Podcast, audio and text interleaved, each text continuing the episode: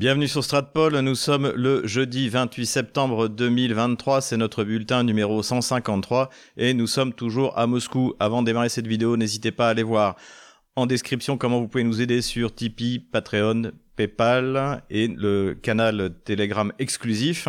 N'hésitez pas à vous abonner à la meilleure revue géopolitique du moment qui est Géopolitique Profonde. Ce mois-ci, il y aura mon article sur le complexe militaro-industriel russe et les questions macroéconomiques, euh, quelques questions macroéconomiques qui ont des implications dans l'opération militaire spéciale.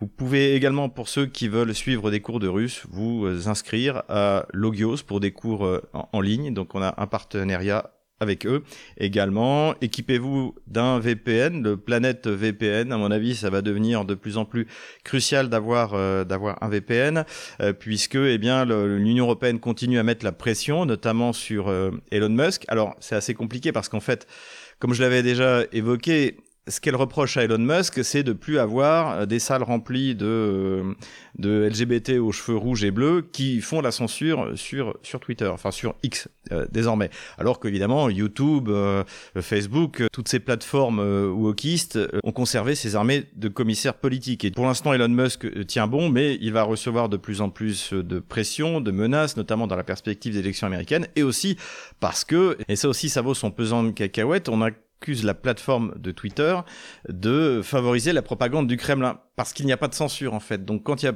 pas de censure, on favorise la propagande du Kremlin. Évidemment que là où on nous laisse nous exprimer, évidemment que la, la, la, pensée alternative, euh, non seulement sur la Russie, mais sur l'évolution des relations internationales, la multipolarité, euh, domine euh, intellectuellement, parce qu'en face de nous, on a personne. On a, on a des gens bah, qu'on voit sur les plateaux de LCI ou de BFM, ou qu'on lit dans Le Monde, on en parlera, ou dans les instituts comme l'IFRI ou la, la Fondation pour la recherche stratégique, qui disent tous la même chose et qui n'ont jamais l'habitude de débattre ou d'essayer de comprendre la position de l'adversaire. Donc évidemment que dès qu'il y a liberté d'expression, notre courant de pensée domine. Voilà, du point de vue purement technique, vous êtes plusieurs à m'avoir dit que vous n'arrivez pas à vous inscrire au canal Telegram payant, donc Stratpol exclusif, avec l'iPhone.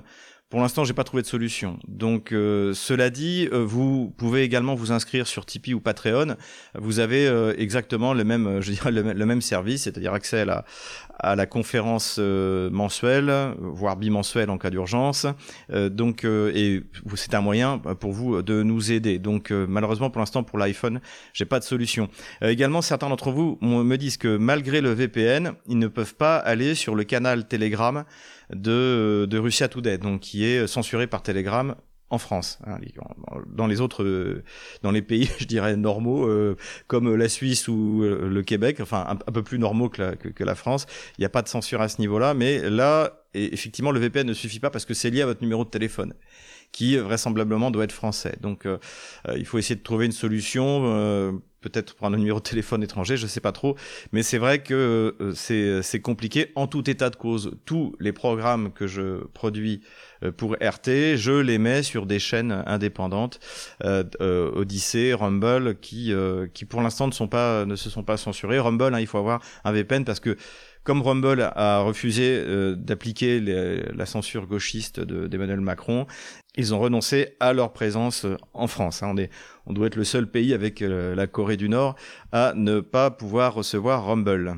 Mais rentrons maintenant dans le vif du sujet. Comme d'habitude, on commence par l'économie avec une fois de plus la presse française qui percute le réel. Alors elle percute le réel aussi parce que eh bien la Banque européenne pour le développement l'a percuté également en reconnaissant que la Russie aurait une croissance supérieure en 2023 à la zone euro. Donc ça confirme la déclaration de Vladimir Poutine qu'on avait repris dans notre bulletin numéro 152 qui disait que la, Russie était définitivement sortie donc de ce cycle euh, négatif lié, aux sanctions et qu'il pensait même que la, croissance russe pourrait atteindre jusqu'à 2,5%. Là, la Baird eh bien, euh, considère que la croissance russe pourrait atteindre 1,5%, ce qui sera a priori mieux que la zone euro. Donc bonne nouvelle pour la Russie et reconnaissance en fait hein, de l'échec des sanctions, de la même manière que l'échec des sanctions est reconnu par le New York Times, et oui, qui note que la Russie est en train de remplir les caisses de l'État grâce au pétrole qui euh, devrait atteindre bientôt 100 dollars, et donc euh, par rapport à l'année dernière, qui était déjà une bonne année, la Russie, grâce au pétrole, devrait gagner 15 milliards de dollars en plus. Donc c'est euh, excellent chiffre pour la Russie. Ça permettra de financer sans trop de difficultés l'opération militaire spéciale, hein, puisque d'ailleurs euh, le, budget militaire a été euh, largement augmenté. Et donc le New York Times souligne que cette politique de plafonnement du prix du baril russe a complètement échoué parce que la Russie s'est dotée de sa propre propre flotte de tankers euh, d'occasion, parce qu'elle a trouvé des clients qui, euh, euh, moyennant une petite ristourne désormais, sont tout à fait prêts à acheter le pétrole russe, comme l'Inde, la Chine, hein, les, deux économies en fait moteurs de l'économie mondiale aujourd'hui. Donc là-dessus, tout va bien. Selon le New York Times toujours, les pronostics sur le prix du pétrole pour la fin 2023 et l'année 2024 ont été revus à la hausse. Hein. on en avait plusieurs fois parlé. Euh, certains prévoyaient 94 dollars, certains 97 dollars. Désormais, les 100 dollars semblent euh, devoir être atteints. Donc ça, évidemment, c'est aussi une bonne raison pour la Russie. Cela dit, l'augmentation des prix du pétrole a eu des conséquences sur le marché russe aussi, puisque eh bien la Russie exporte, donc les prix ont tendance à augmenter à la pompe.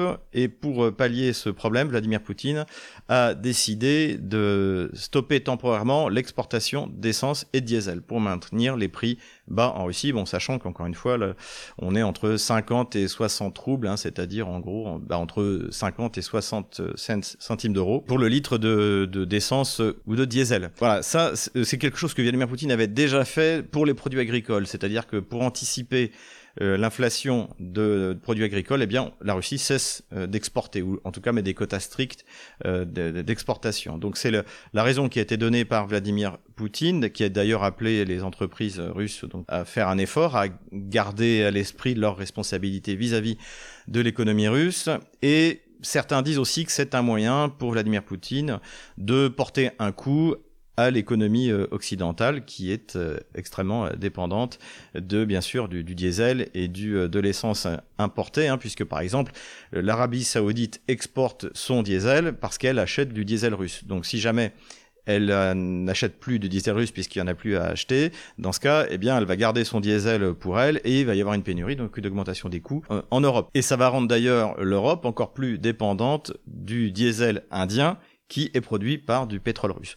Donc on voit bien que les sanctions sont un, échec total pour des raisons que nous avons déjà données et, et, des articles comme celui de la Tribune où on voit que les, les élites occidentales percutent le mur de la réalité, on va en avoir de plus en plus. Quelques mots sur la dédollarisation. On apprend dans la presse iranienne, je crois, que Gazprom Neft, donc qui est un des acteurs majeurs de production de pétrole, comme son nom l'indique, euh, russe, eh bien, est passé quasiment complètement euh, au rouble ou en yuan pour ce qui s'agit du commerce du pétrole. Passons maintenant aux politico-diplomatiques.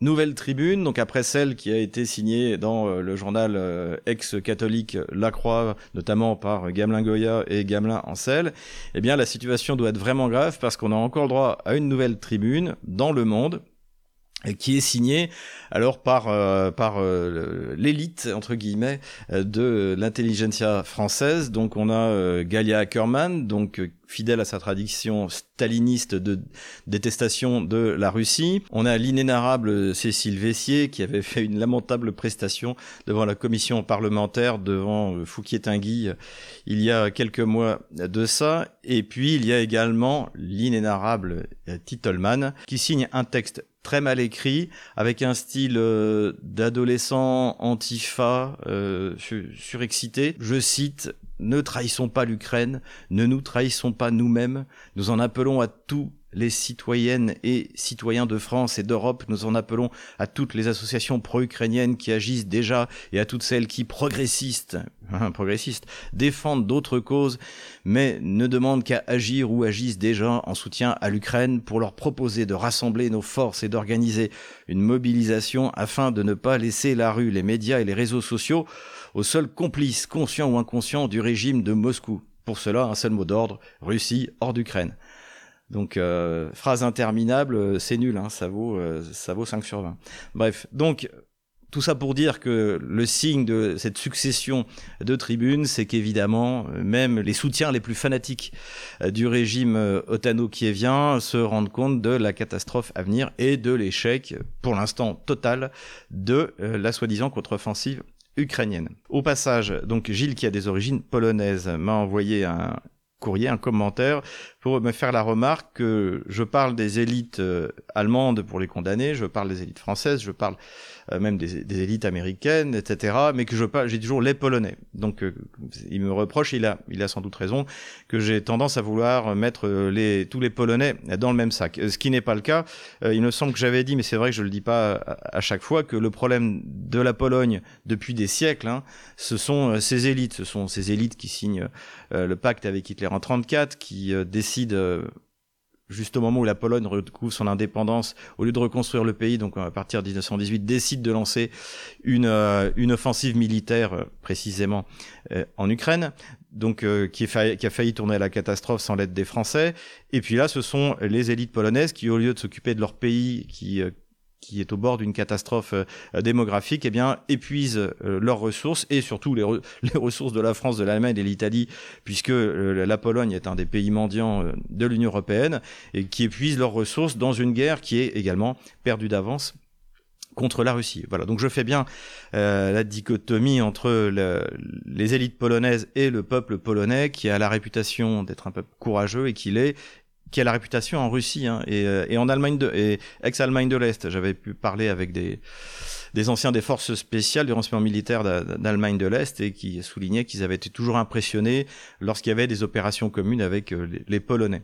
Euh, voilà. Et d'ailleurs pour la petite histoire, lorsque je travaillais dans le domaine militaro-industriel, j'avais assisté, donc il y avait des démonstrations qui étaient faites en France de matériel, et il y avait une délégation russe avec laquelle j'étais, et il y avait une délégation euh, polonaise, et euh, au début, ils se parlaient, ils se parlaient pas trop, et puis, euh, comme nous, nous avions une interprète fort jolie, évidemment, les, les, Polonais ont commencé à se rapprocher. On a découvert qu'ils parlaient tous russe. Et finalement, les, la délégation polonaise et russe euh, on, sympathisait et, je crois même euh, on passait une partie de la, de, la soirée qui est organisée ensemble. Et, voilà. Et d'ailleurs, et je pense que c'est assez symbolique de ce que serait l'Europe si la France était la France. C'est-à-dire que si elle avait une, une diplomatie indépendante, et eh bien s'il y a bien un pays qui peut rapprocher la Pologne catholique de euh, la Russie, qui est notre allié, euh, notre meilleur allié euh, historique, eh bien c'est la France. Mais malheureusement, tant qu'on sera un État esclave lié, dominé par Washington, ça n'arrivera pas. Voilà, en tout cas, j'ai beaucoup de respect pour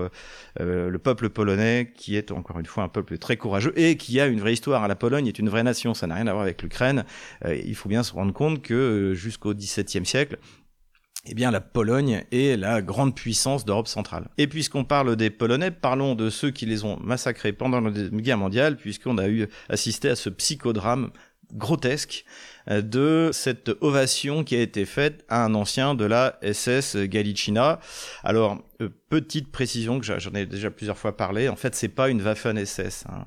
Ils étaient pas assez bons pour être dans la Waffen SS. C'est, ils dépendaient du Sicherheitsdienst, c'est-à-dire du service de sécurité de l'ASS et c'était des troupes de représailles comme Azov, comme euh, Pravi Sector, ce sont des troupes avant tout qui se sont illustrées dans des opérations de représailles, non seulement contre une partie de la population ukrainienne, mais bien sûr les Polonais, et ils ont massacré les Slovènes, et ils ont massacré les euh, Slovaques. Voilà, donc ils ont été déployés pour de la représailles.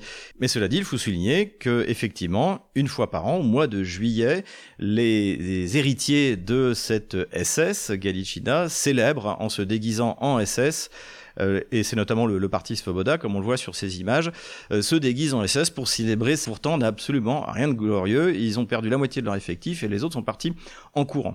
Voilà ce qui s'est passé. Alors évidemment, cette ovation est mal passée quand on a découvert que ce, ce SS était un SS en fait. Ça a provoqué l'ire évidemment de la Pologne, ça a provoqué l'ire bon de la Russie, mais ça tout le monde s'en moque, mais évidemment de des organisations internationale juive, d'Israël, etc. Ça, ça c'est pas bien passé euh, du tout et ça a provoqué la démission du président du Parlement. Trudeau s'est excusé, il s'est excusé d'avoir mis euh, Zelensky dans cette situation, etc., etc. Et qu'est-ce que qu'est-ce que ça révèle? Ça révèle en fait, et ça c'est ce qu'a ben, ce dit Slobodan Despot, c'est ce qu'a dit également Mathieu Boccoté, c'est-à-dire en fait ce que ça traduit, c'est surtout que euh, Trudeau est un inculte de la même manière que ceux qui ont euh, voté, les députés français qui ont voté pour dire que le Holodomor était un, génocide, euh, ce sont des incultes. Voilà, c'est tout. Et c'est le, problème d'ailleurs principal en fait de l'Occident aujourd'hui, c'est que ces élites sont incultes, ne connaissent euh, pas l'histoire. et d'ailleurs, même si Mathieu Boccoté a raison là-dessus, j'ai écouté le début de son émission et on a droit une nouvelle fois à l'Ukraine qui accueille l'armée allemande à bras ouverts en 1941. Donc ça c'est faux déjà parce que encore une fois l'Ukraine c'est non un territoire donc ça, ça, ne ça ne peut pas désigner une population puisqu'il y a, il y a de tout. Ceux qui accueillent effectivement bien l'armée allemande, ce sont les Ukrainiens de l'Ouest, c'est-à-dire les Galiciens et les Volhyniens. Pourquoi? Eh bien parce qu'ils ont ils viennent d'être intégrés euh, dans euh, l'URSS en 1939 suite au partage de la Pologne parce qu'avant ils faisaient partie de la Pologne. Voilà, c'est ça ça explique. Et le reste des populations qui habitent sur le territoire euh, dit ukrainien l'accueillent de manière euh, très négative, euh, et notamment les populations euh, industrielles, notamment la ville de Kharkov. C'est très bien expliqué dans le livre de Jean Lopez, dont d'ailleurs je vais vous lire un extrait. Donc, c'est dans son, son excellent Kharkov 1942. On en a déjà parlé, hein, Jean Lopez. Tout ce qui est avant, avant le, le, 1945 est très bien. Voilà ce qu'il écrit sur la prise de Kharkov en 1941. Le 24 octobre, tout est fini, le drapeau à croix gammée est tissé sur le Gosprom, l'énorme palais de l'industrie planté au cœur de la cité. Le communiqué spécial du 25 octobre claironne, un des plus importants centres économiques et d'armement de l'Union soviétique est entre nos mains. Il tait qu'il ne reste que les murs, machines, outillages et ingénieurs ouvriers qualifiés et stocks les plus précieux sont partis vers l'Est, où trois mois plus tard ils permettront le redémarrage de la production en lieu sûr. Kharkov est perçu par l'occupant comme un nid judéo-bolchevique de la pire espèce, ce qu'écrit le général Lantz, commandant de la première division de montagne à propos de son entrée à Stalino dans le Donbass, s'applique également à Kharkov. La population ouvrière nous reçoit avec des regards d'hostilité non dissimulés, on voit nettement la différence entre ce prolétariat industriel communiste et la paysannerie encore conservatrice dans sa majorité. Dès son premier jour, l'occupation prend un caractère d'extrême violence. Des dizaines d'officiers de la 216e division capturés sont pendus au balcon de la ville et les corps laissés là durant des semaines. Voilà, bon, il parle des massacres, notamment des juifs. Euh, la sixième armée confisque toutes les réserves de nourriture et jette à la rue des dizaines de milliers de femmes et d'enfants dont les logements sont réquisitionnés pour la troupe, ce qui entraîne la mort en quelques semaines du tiers de la population demeurée sur place. Le Parti communiste, puissant dans cette forteresse ouvrière, y maintient quelques cellules clandestines qui font passer ces informations de l'autre côté du front. La presse civile et militaire s'en fait écho. Ces crimes fourniront un thème majeur des discours des commissaires politiques lors des deuxième et troisième batailles de Kharkov. La haine, la vengeance, le désir de délivrer les habitants d'un si hideux cauchemar animeront une partie, au moins, des combattants soviétiques. Donc voilà, effectivement, l'ouest de l'Ukraine a accueilli l'Union soviétique comme des libérateurs, mais plus avancé vers l'est, et moins c'était le cas, et ils étaient même considérés comme des, des ennemis, des, des, prédateurs sanguinaires, ce qu'ils euh, ce qu'ils étaient d'ailleurs, c'est comme ça qu'ils se sont comportés. Enfin, c'est a été largement documenté du point de vue euh, historique. Pour en finir avec ce sujet de SS à Ottawa, on a l'impression qu'en fait les Occidentaux découvrent qu'il y a euh, des fans d'Adolf Hitler en Ukraine. Alors c'est quand même assez étonnant parce que avant 2022, euh, il y avait même des articles dans la presse, euh, dans la presse occidentale à ce sujet-là. Je tiens à souligner d'ailleurs que c'est 2% de la population euh, ukrainienne qui votait pour des partis comme Svoboda, comme ou comme le Pravi Sector quand ils, se, ils, sont présentés aux élections législatives au lendemain de au lendemain de Maïdan. Donc ça, ça a toujours été ultra minoritaire, mais ça a été mis aux commandes de l'entité kievienne par les occidentaux parce qu'ils ont fait Maïdan grâce à eux. C'est comme les islamistes, euh, c'est mal euh, quand ils posent des, des bombes ou qui massacrent les, les Français, mais c'est bien contre Bachar el-Assad. Hein. Donc là, il y, a des, y a les bons et les, et les gentils nazis, même si, je vous l'ai dit, j'aime pas trop le terme ukro-nazi, parce qu'en fait, comme tout le monde se traite de nazi dès que vous aimez, vous dites que vous aimez la, France, on vous traite de nazi. Je, préfère utiliser le terme bandériste. En tout cas, ce qui est clair, c'est que visiblement, ça a créé un, un choc, une émotion euh, de chez les euh, chez les occidentaux et particulièrement chez les Canadiens, qui découvrent qu'ils ont des descendants de nazis en quantité euh, sur leur territoire. Et ça, ça m'avait été expliqué par un, un ami euh, québécois d'ailleurs, euh, qui m'avait expliqué qu'en fait, ce qui s'est passé, c'est qu'après 1945, en principe l'émigration euh, de personnages qui auraient pu avoir commis des, crimes de guerre, notamment euh, euh, des, Ukrainiens de l'Ouest essentiellement, étaient extrêmement contrôlés par l'Angleterre, par les États-Unis et le Canada, surtout le Canada, puisque c'est là qu'ils essayaient de partir. Et les habitants de l'Ouest de l'Ukraine, qui avaient donc commis des crimes, partaient au Canada parce qu'il y avait une diaspora galicienne très influente au, au, Canada parce que le Canada a toujours été une, destination pour la population galicienne pour une immigration de pauvreté. La, Galicie était et est euh, depuis toujours la, région la plus arriérée euh, euh, de l'Ukraine. Ça explique aussi la, la, rancœur tenace, la, haine de, de tous, d'une bonne partie de, ces populations et donc a immigré pour une immigration de travail euh, au Canada. Et donc c'est cette diaspora qui a fait pression sur les autorités canadiennes en 1945 pour laisser rentrer tous ces braves SS galiciens. Voilà ce qui s'est passé. Et donc c'était quelque chose qui a toujours été tenu sous le boisseau, surtout depuis 2014, euh, mais en fait c'est c'est une réalité de la vie politique canadienne et ça explique pourquoi le Canada est extrêmement impliqué dans la guerre contre la Russie euh, avec l'OTAN euh, en Ukraine. Euh, il que notamment a fourni des instructeurs qui, vraisemblablement d'ailleurs, dont beaucoup sont des descendants de SS galiciens élevés dans la, dans la haine de la Russie. Hein. Et on trouve des descendants de criminels de guerre qui n'ont pas renié l'idéologie de leurs grands-parents ou arrière-grands-parents à des postes clés dans le gouvernement canadien ou dans l'armée canadienne. Voilà pour SS en Ottawa. Je l'avais promis sur Twitter, j'ai décidé, pour parler familièrement, de me faire l'Institut français des relations internationales, ou plutôt l'Institut farceur des relations internationales, suite à un article qui a été écrit par euh, leur spécialiste de l'armée russe, qui a produit une étude pour l'IFRI que vous pouvez télécharger sur la manière dont les militaires russes considèrent l'opération militaire spéciale. Et donc il a donné plusieurs interviews dans la presse gauchiste française, notamment le, le journal préféré de la bourgeoisie euh, euh, de centre-gauche, Le Figaro, avec un titre qui est comme quoi les, euh, les militaires russes seraient pessimistes. Il cite ses sources et il parle d'une en fait d'une revue qui existe en format numérique, d'ailleurs qui peut être consultée, ce que j'ai fait en format numérique, et en plus je, qui s'appelle euh, Misle, la pensée militaire.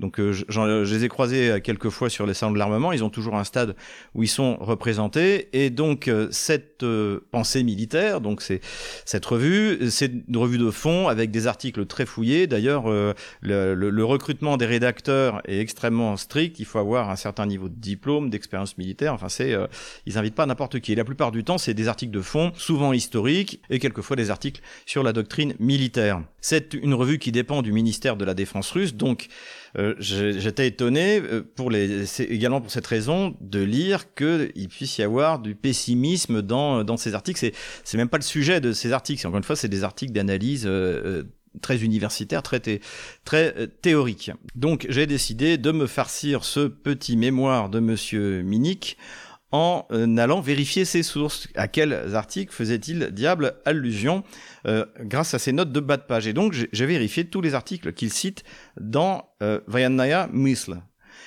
Et ce que j'y ai découvert, c'est que c'est l'article un des plus malhonnêtes que j'ai jamais lu. Pourquoi? Parce que déjà, dans aucun des articles qu'il cite, il y a une once de pessimisme. Il y a quelques articles ici où il y a effectivement une analyse euh, par un, par un groupe de militaires, euh, de, théoriciens russes, euh, les, les, les, leçons à tirer du début de l'opération militaire spéciale, ce qui va, ce qui va pas, ce qui manque, ce qui faudrait faire.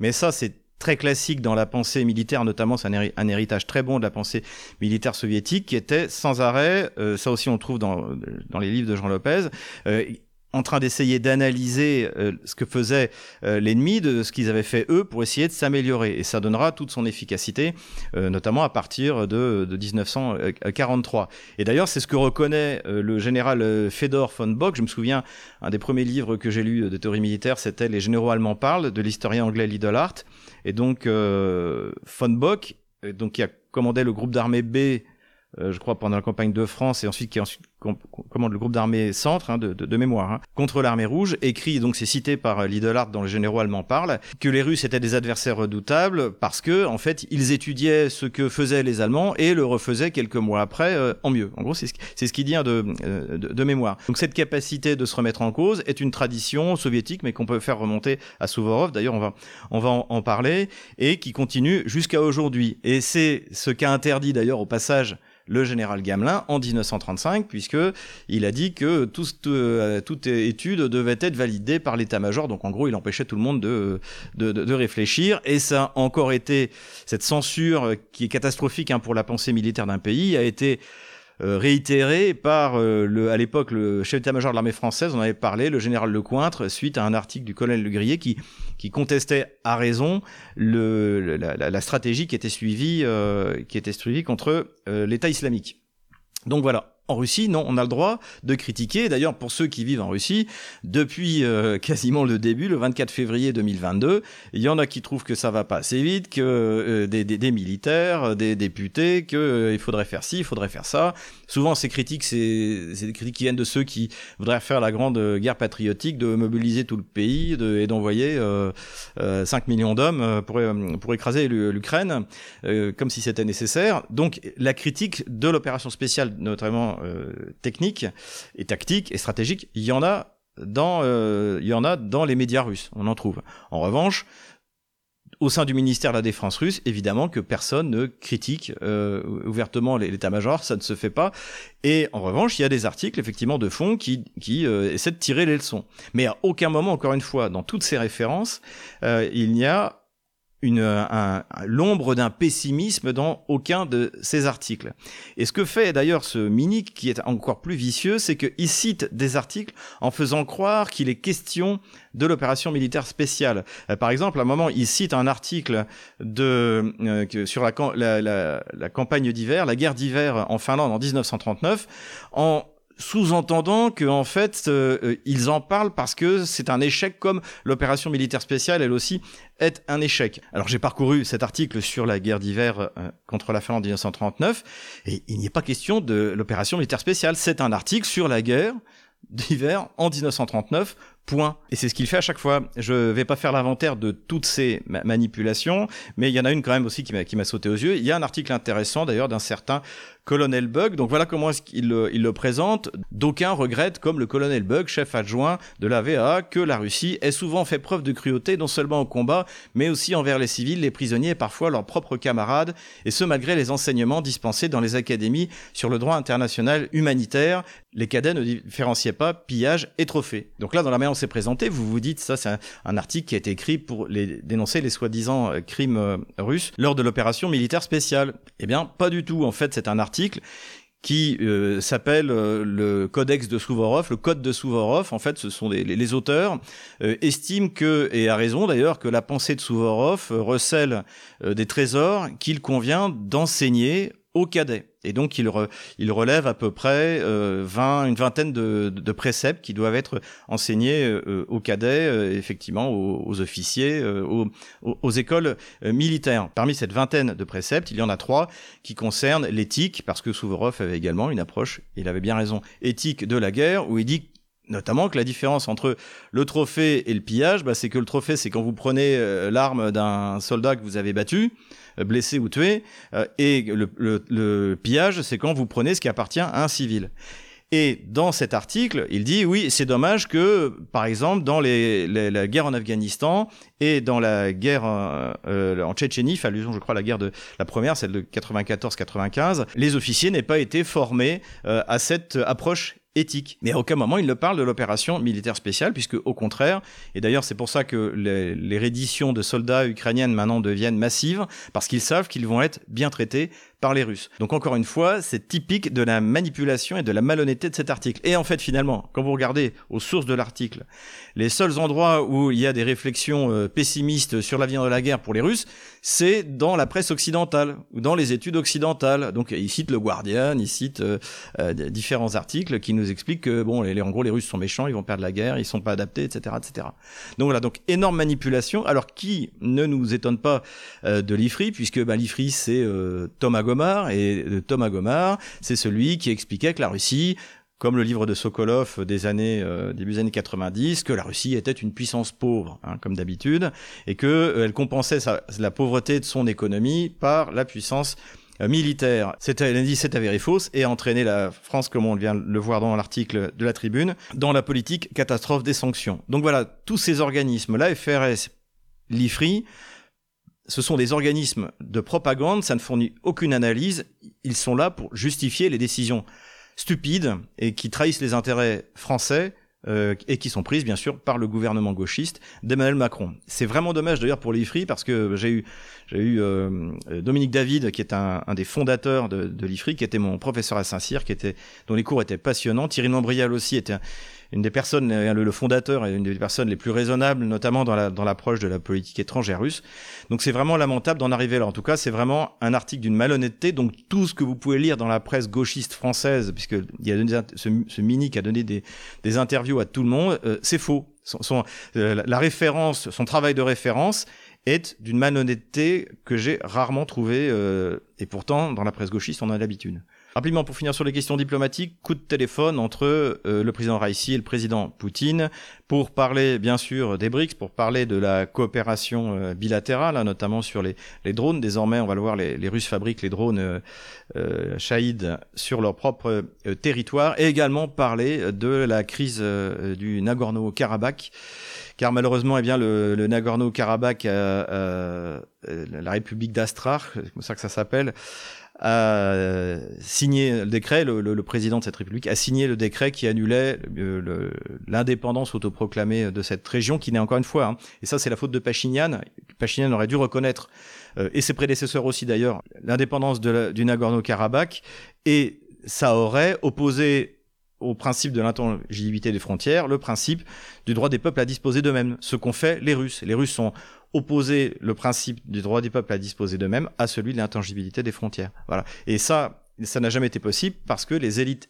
arméniennes ont toujours refusé de reconnaître le Nagorno-Karabakh jusqu'au dernier moment. Donc a priori, il y a eu 50 euh, 000 euh, malheureux qui, redoutant les représailles eh bien, euh, et l'épuration ethnique, se sont enfuis en, Arménie avec l'aide de, de, des forces d'interposition russes qui de toute manière ne peuvent pas faire autre chose. Il n'y a pas de contingent pour faire la guerre à l'Azerbaïdjan en Arménie. Et en plus, je rappelle que la Russie n'a pas de frontière commune avec l'Arménie. Pour que des troupes russes puissent passer en Arménie autrement que par avion, il faut passer par la Géorgie, évidemment que ça va pas se passer, ou par l'Azerbaïdjan, évidemment que ça va pas se passer. Donc ce serait une guerre en fait, une guerre que la Russie ne fera pas à la place de l'Arménie, qui ne veut pas la faire. Et il reste euh, a priori donc 50 000 euh, euh, Arméniens qui vivent encore dans le Nagorno-Karabakh.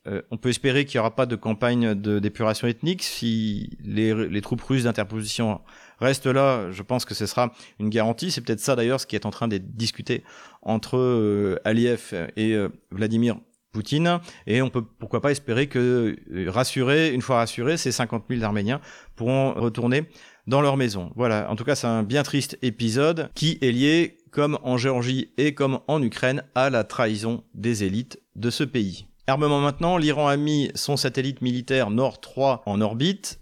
Alors c'est une grande nouvelle pour l'armée euh, iranienne. Et surtout c'est un peu le déclic comme le premier vol du Sputnik en 1957, c'est d'ailleurs comme ça que ça a été analysé euh, par la presse spécialisée américaine, c'est-à-dire ça veut dire qu'en gros les Iraniens sont capables de lancer un missile balistique sur les États-Unis. Hein.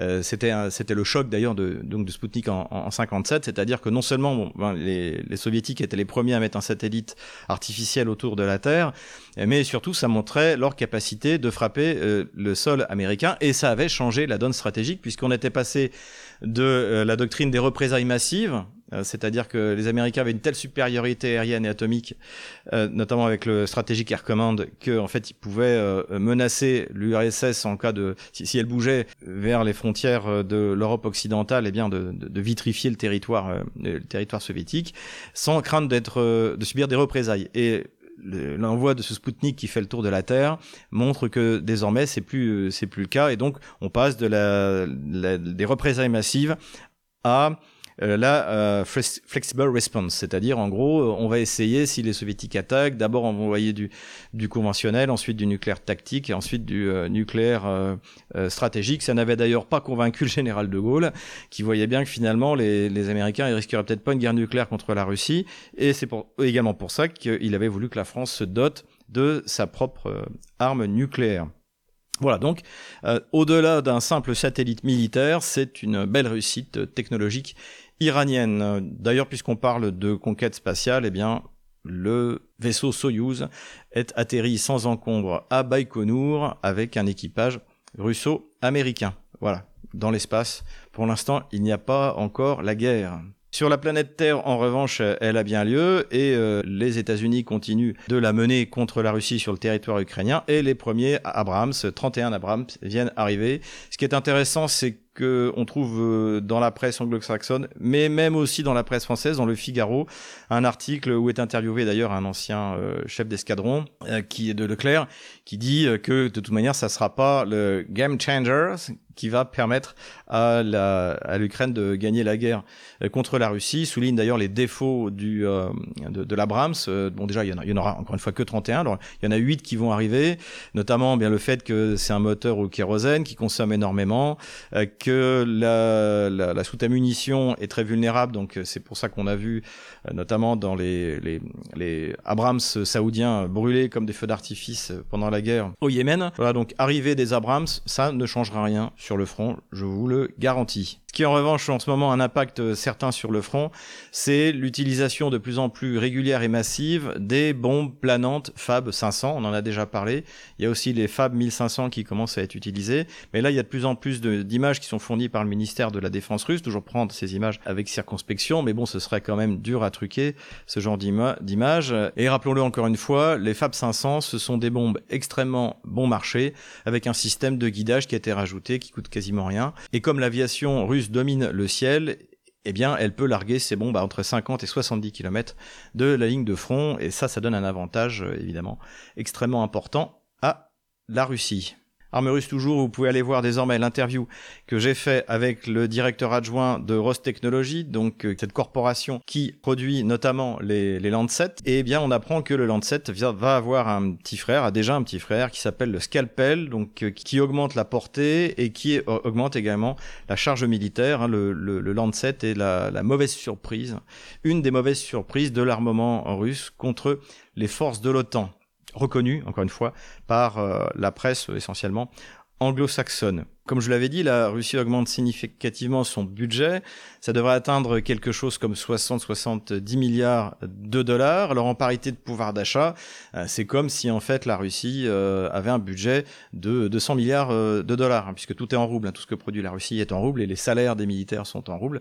Donc avec la parité de pouvoir d'achat, ça, relativise d'ailleurs l'impressionnant budget militaire américain qui lui, je crois, a dépassé les 700 milliards de dollars. Donc la Russie, voilà, avec cette parité de pouvoir d'achat, a tout de même un budget significatif et surtout elle sait dépenser euh, utilement cet argent. Donc là, monter en puissance, et sans pour autant d'ailleurs être en guerre totale. Hein, encore une fois, euh, l'Ukraine est en guerre totale, mobilisation euh, maintenant qui va être quasi générale, mobilisation de toutes les ressources. l'Ukraine ne produit quasiment plus rien euh, et en fait dépend totalement dans son financement, de financement de son économie et de ses fonctionnaires de l'Union européenne et des États-Unis, hein, c'est-à-dire de vous, chers amis contribuables francophones canadien ou, euh, ou français, hein, pas, pas africain. Vous avez la chance de pas cotiser à cette, à cette. Et ce qui est intéressant, c'est que ça a même été reconnu par le colonel Goya. Un de nos gamelins préférés qui là n'a pas du tout été gamelin, mais réaliste, et qui sur LCI s'est totalement stratpolisé en expliquant que, en gros, la Russie en avait encore sous la pédale et que, le, au, contraire de l'Ukraine, elle n'était pas en guerre totale et, qu'il fallait pas, en gros, la sous-estimer. Donc, ce, ce colonel qui nous expliquait au mois d'avril que la Russie n'avait plus de missiles, il nous l'expliquait encore euh, au mois de juin, là est en train de faire un virage à 180 euh, degrés. Donc c'est assez, euh, c'est assez intéressant et encore une fois assez révélateur et ça explique les, euh, les tribunes hystériques qu'on peut voir fleurir dans la presse française. Considération militaire générale, La première chose, c'est que la presse française, alors avec, avec du retard, à peu près deux mois de retard, comme la presse anglo-saxonne, euh, constate que la formation qui est donnée par les troupes de l'OTAN aux troupes ukrainiennes euh, n'est pas adaptée donc ça, ça avait été déjà dit de mémoire dans le Wall Street Journal, dans le New York Times, dans le Washington Post. Maintenant, c'est dans le monde qui, euh, comme la tribune percute le réel économique, le monde percute la réalité militaire. Et ce qu'on apprend également aussi, c'est que il n'y a pas de formation sur l'utilisation des drones parce que c'est pas euh, c'est pas prévu. Et les Ukrainiens qui sont interviewés expliquent même que pour trouver comment fonctionnent certains matériels, pour eux, c'est plus rapide d'aller sur YouTube que d'aller se faire former en France euh, ou dans les pays de l'OTAN. Et d'ailleurs, je ne sais pas si vous vous souvenez, mais j'avais évoqué le fait que j'espérais que l'armée française se soit mise à former euh, les unités de, de mêlée à l'utilisation des drones sur le champ de bataille, notamment des petits drones qui permettent de détecter euh, l'ennemi, donc ça, et qui peuvent permettre également d'avancer plus en sécurité dans, le cadre de combats en localité. Donc ça doit être utilisé au moins au niveau de la section de combat d'infanterie et même au niveau du groupe, à mon avis. L'artillerie, bien sûr, a besoin de, de, de, ces drones qui sont bon marché et qui permettent vraiment d'améliorer la, la, la précision et l'utilisation des munitions. Eh bien, tous les retours que j'ai eu de mes camarades qui sont encore dans l'armée, visiblement, euh, cette innovation n'a pas du tout été prise au sérieux ni par l'école d'application de l'infanterie, ni par l'école d'application de l'artillerie, euh, et a priori, j'ai pas eu de retour de, de, Saumur. On en est toujours dans les années 30 avec le brillantissime général Gamelin. D'ailleurs, je sais qu'il y a des descendants du général Gamelin qui me suivent, je, je, je les salue. Voilà, je, ne, m'en veuillez pas d'avoir euh, de critiquer aussi euh, euh, méchamment, mais il l'a bien mérité quand même, ce général Gamelin qui malheureusement a fait les émules que nous voyons sur tous les plateaux de télévision français. Les opérations TikTok de l'armée ukrainienne continuent. Donc, les opérations TikTok, c'est les escarmouches à la frontière russe, c'est les débarquements sur la rive gauche du Dniepr, et c'est également les bombardements dans la profondeur sur la Crimée. Donc il y a 15 euh, jours, il y a eu ce bombardement sur une usine de réparation de sous-marins. L'armée euh, russe a annoncé officiellement que le sous-marin avait été peu endommagé et que cela ne retarderait pas sa réparation, puisqu'en fait ils ont tapé sur un sous-marin qui était déjà en, en, réparation. Donc ça c'est plutôt une bonne nouvelle et de toute manière ce sera facilement vérifiable puisque j'imagine qu'il y aura de la communication quand le, le, le sous-marin aura été réparé. Deuxième opération TikTok, ça a été la, le tir sur le bâtiment de l'état-major de la flotte de la mer Noire. Alors, ça a été tout un, une fois de plus une opération euh, TikTok. Les Ukrainiens ont annoncé que 35 officiers étaient morts, dont le chef d'état-major de, de la flotte de la mer Noire russe. Et donc, évidemment, tous les plateaux, euh, tous les gamelins euh, ont, euh, ont, défilé. Euh, pour être honnête, il faut dire que celui qui avait été interviewé, en tout cas à un moment sur LCI, le général Delors, lui ne s'est pas gamelanisé, puisque quand on lui a demandé si ça aurait des conséquences, il a quand même répondu que même si le chef d'état-major était mort, en principe l'armée elle est faite pour pouvoir euh, continue à combattre, euh, même avec des, euh, des catastrophes dans ce genre-là. Le problème, c'est que d'ailleurs, il n'est pas mort et qu'il a donné une interview il y a hier sur le canal Zvezda et d'ailleurs, l'interview commence, on lui demande, on lui demande quelle heure, alors qu'est-ce que vous pouvez faire comme commentaire euh, après ce qui s'est passé à Sébastopol et, il dit, bah c'est la guerre, c'est la guerre. Et donc, comme c'est la guerre, évidemment que l'état-major de la flotte de la mer Noire n'est pas dans le bâtiment de l'état-major de la flotte de la mer Noire, de la même manière que j'imagine que l'état-major ukrainien euh, n'est pas dans les bâtiments officiels de, du ministère de la Défense ukrainien. Ça me paraît logique, ils sont quelque part dans un bunker, totalement à l'abri des bombardements. C'est également le cas de l'amiral Sokolov. Et d'ailleurs, on, l'a vu de, également participer à une, une conférence euh, vidéo avec le ministre de la Défense Sergei Shoigu, et je, je suis persuadé qu'il émettait à partir d'un bunker quelque part euh, en Crimée.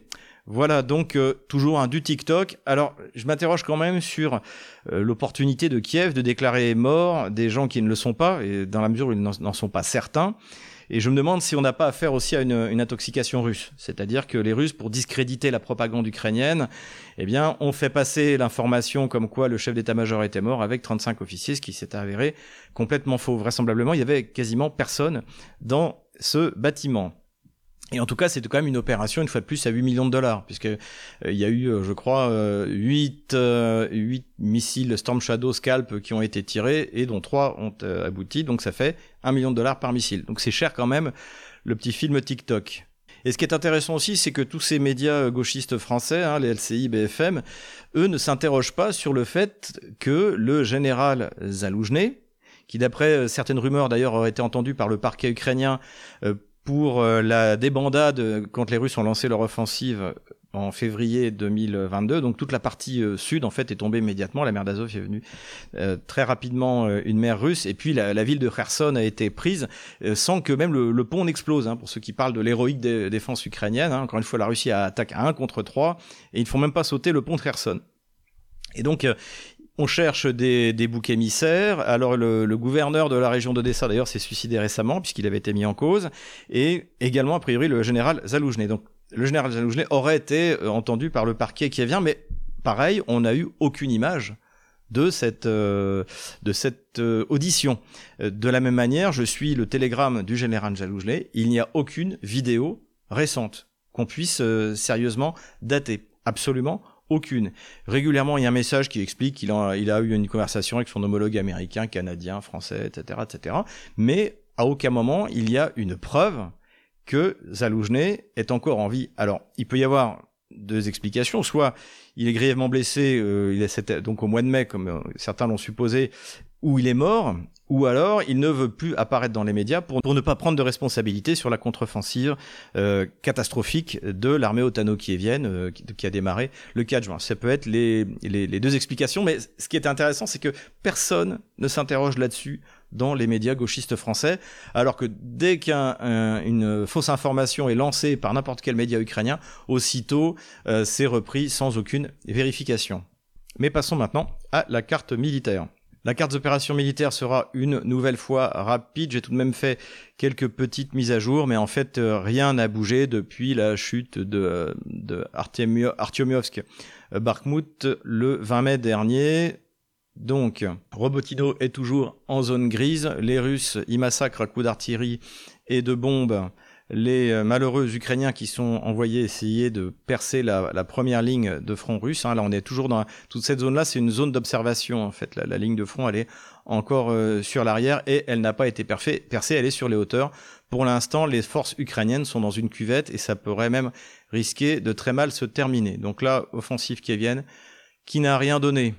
À l'inverse, les forces russes sur le front sud du Donbass, hein, là, on est à la frontière entre la région de Zaporozhye et la République populaire de Donetsk, donc front sud autour d'Ougledar. Et là, ce sont les Russes qui ont pu reprendre, c'est un village, hein, le, village de Prioutne, ici. C'est ce à quoi on risque d'assister sur le front dans les semaines qui viennent, c'est-à-dire que les Russes vont lancer des petites contre-offensives pour en fait reprendre le peu de territoire qui a été pris par les Ukrainiens pendant cette campagne. Surtout, euh, la plupart du temps, ils sont, encore une fois, dans des cuvettes.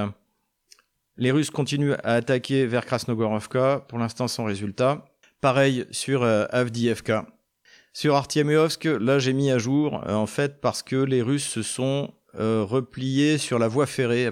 Alors on la voit pas sur la carte, la voie ferrée, mais elle fait à peu près cette position-là. Donc euh, Kleshevka est désormais dans une zone grise, hein, exactement comme Rabotino. Les Otanokéviens essaient de s'y installer, mais là aussi, c'est en bas du mouvement de terrain.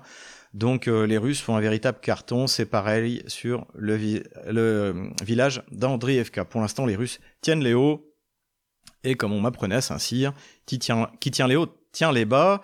Et là aussi, ça c'est une bonne nouvelle pour euh, l'armée russe, c'est qu'elle a réussi à s'emparer de Oreho Vassilevka ici.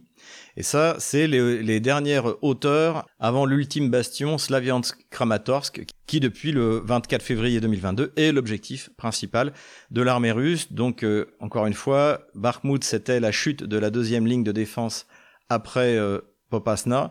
Et là, désormais, les Russes euh, se sont emparés de ces hauteurs-là. Donc c'est une bonne nouvelle. L'OTAN a lancé plusieurs tentatives de contre-offensive, mais pour l'instant, les Russes semblent bien s'installer. Donc bonne nouvelle.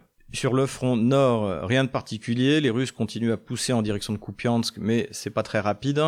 Bombardement massif dans toute cette zone. On a l'impression que les Russes veulent faire quelque chose euh, pour euh, essayer de franchir la rivière Donetsk à l'ouest pour bloquer Seversk. Mais pour l'instant, juste des bombardements. Voilà la situation au 29 septembre 2023. Voilà, j'espère que cette vidéo vous a plu. Merci à ceux qui la reprennent euh, sur toutes vos chaînes. Faites attention sur YouTube de pas vous faire euh, choper par l'algorithme, notamment ceux qui reprennent les émissions sur RT en français. Les, algorithmes de Google fonctionnent bien, donc soyez, soyez prudents pour contourner la censure. Merci à tous euh, mes diplomates numériques, voilà, qui permettent de faire à peu près 150 000 vues, tout, tout support confondu. Et je vous dis à la semaine prochaine pour le bulletin 154.